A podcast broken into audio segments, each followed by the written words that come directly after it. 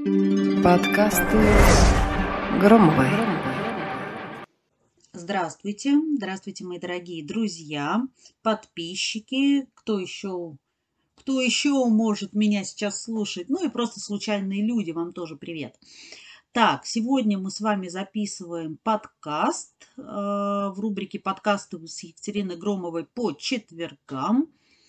Тема у нас сегодня будет раскрываться следующее. Как распознать первые признаки охлаждения в близких отношениях и что предпринять, чтобы сохранить союз.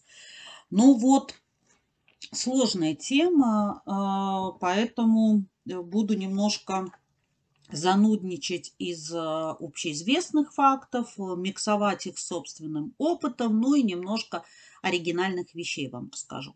Итак, а, давайте, значит, немножко позанудничаю для начала. Нашу психику можно, а, правда, сравнить с компьютером. Выполненная задача автоматически перестает грузить систему и стирается из оперативной памяти. Именно поэтому отношения любовников могут длиться годами и не переставать быть яркими и бодрыми. Ведь как раз постоянно идет борьба за завершение задачи. Выйти все-таки за него замуж и стать законной хозяйкой его сердца. Народить ему кучу ребятишек, отбить от законной супруги и вообще выйти победительницей. Классическом же случае, когда люди встречаются, женятся, по дому уже вышагивают потомки, главная опасность кроется в том, что задача кажется уже выполненной, и вроде бы оставаться в напряжении не нужно. Это как раз рекомендация для тех, кто не хочет упустить момент охлаждения отношений или пытается разжечь а, чувства, которые уже кажутся угасшими.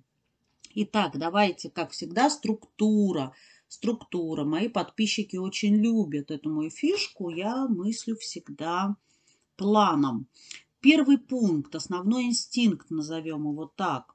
Пожалуйста, будьте внимательны в этом вопросе, но если секс а, редкое явление в вашем доме и никто по этому поводу не волнуется, то сейчас самое время это сделать, то есть начать волноваться. Постарайтесь вернуть, если не все, то хотя бы часть на тот уровень, с которого все начиналось. Ведь вам раньше вообще не приходило в голову сидеть перед мужем в говнозеленой маске с запахом подгоревшей какашки. И затем а, в каком виде вы ходите по дому, вы тоже следили. Очнитесь и вспомните, что вы живете не в коммуналке, а с горячо любимым супругом. Вот, а, например, хочу вам поделиться, что мой муж привык, что я дома всегда хожу босиком, а, в шортах коротеньких и в майке. Значит, смотрите, ни моя грудь, ни мои ноги, а, ни мои ступни с красивыми педикюрными пальчиками уже не являются для него сексуальным символом. Он просто к этому привык. И стоило мне только изменить свое поведение и начать ходить там а, в длинной юбке или в штанах, в носочках – вот, и э, не в майке, а в футболке, из которой ничего не вываливается, как спустя две недели э, у мужа появилась потребность залезть под эту футболку, да, до этого, ну, как-то майка его не особо впечатляла. Дальше э, в нашей структуре, ну, давайте я назову второй пункт так, грубость и неуважение. Это не обязательно выглядит так, что партнер начинает скандалить или пилить другого по поводу и без. Хотя и это может быть. Но то, что человек уже не дорожит вашим мнением, заметить можно легко, когда он начинает делать что-то, не посоветовавшись хотя раньше вы делали это всегда вместе. Забывает о ваших просьбах, и все ваши планы и задачи для него ну, как-то перестают быть значимыми, он ставит их на второе место после себя. Постарайтесь сделать для партнера то, что он от вас не ожидал, и это, возможно, развернет его внимание в вашу сторону. А, я сейчас, а, ну, не знаю, про танец живота, про прогулку в таинственные дебри, а, ну, там, не знаю, выставка старых автомобилей, в общем, то, что ему точно понравится. Вот, а не татуировку там на лбу или вискос вместо ужина.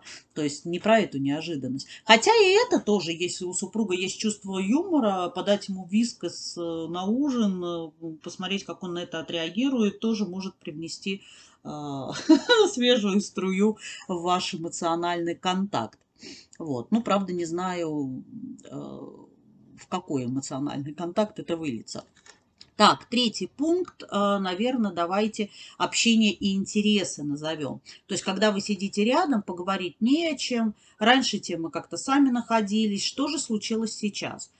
Ну, мы все время меняемся, растем, и закономерно, что с нашими интересами происходит а, то же самое. Никогда не забывайте уделить а, время для общения друг с другом. Общие темы найдутся всегда. Поищите их вместе. Это тоже способ приблизиться друг к другу. Так, четвертое или пятое, я уже запуталась. Короче, следующее. Ну, это совместная деятельность, конечно же. Бывает так, что дети подросли, ипотека выплачена, и как будто больше вас ничего не связывает. Дача там построена, да.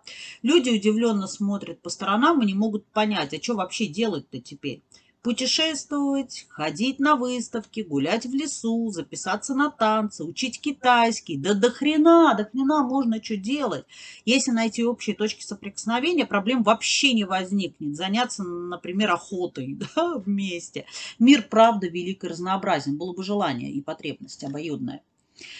Ну и, наверное, последний пункт, я сбилась в очередности, поэтому посчитайте потом сами, если нужно. А, назовем его и скучно, и грустно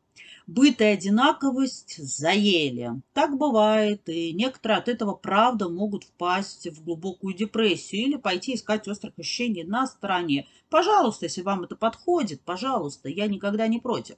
Но попробуйте поразвиваться в другую сторону, думайте больше о себе, ищите новые знания, освоите дополнительную профессию. И когда вы сами остаетесь интересным, развивающимся, динамичным человеком, то у вас не появится повода требовать э, ожидания, развлечений от э, других. Ну и, наверное, напоследок скажу, что Просто помните, пожалуйста, что всегда можно стать счастливее, потому что счастье – это наше внутреннее мироощущение. Оно зависит от нас самих. И если мы сидим и ждем, что кто-то сделает нас счастливыми, а, ну, на самом деле, проигрышный вариант, проигрышный. А, хотя, если рядом с вами есть человек, который делает вас счастливой, я за вас дико рада, но вы, наверное, мой подкаст сейчас не слушаете, я так думаю. Вот, э, упивайте своим счастьем. Я вас обнимаю. С вами была Екатерина Громова в рубрике подкасты с Екатериной Громовой по четвергам. И прощаюсь с вами до следующего четверга. Пока-пока. Подкасты Громовой.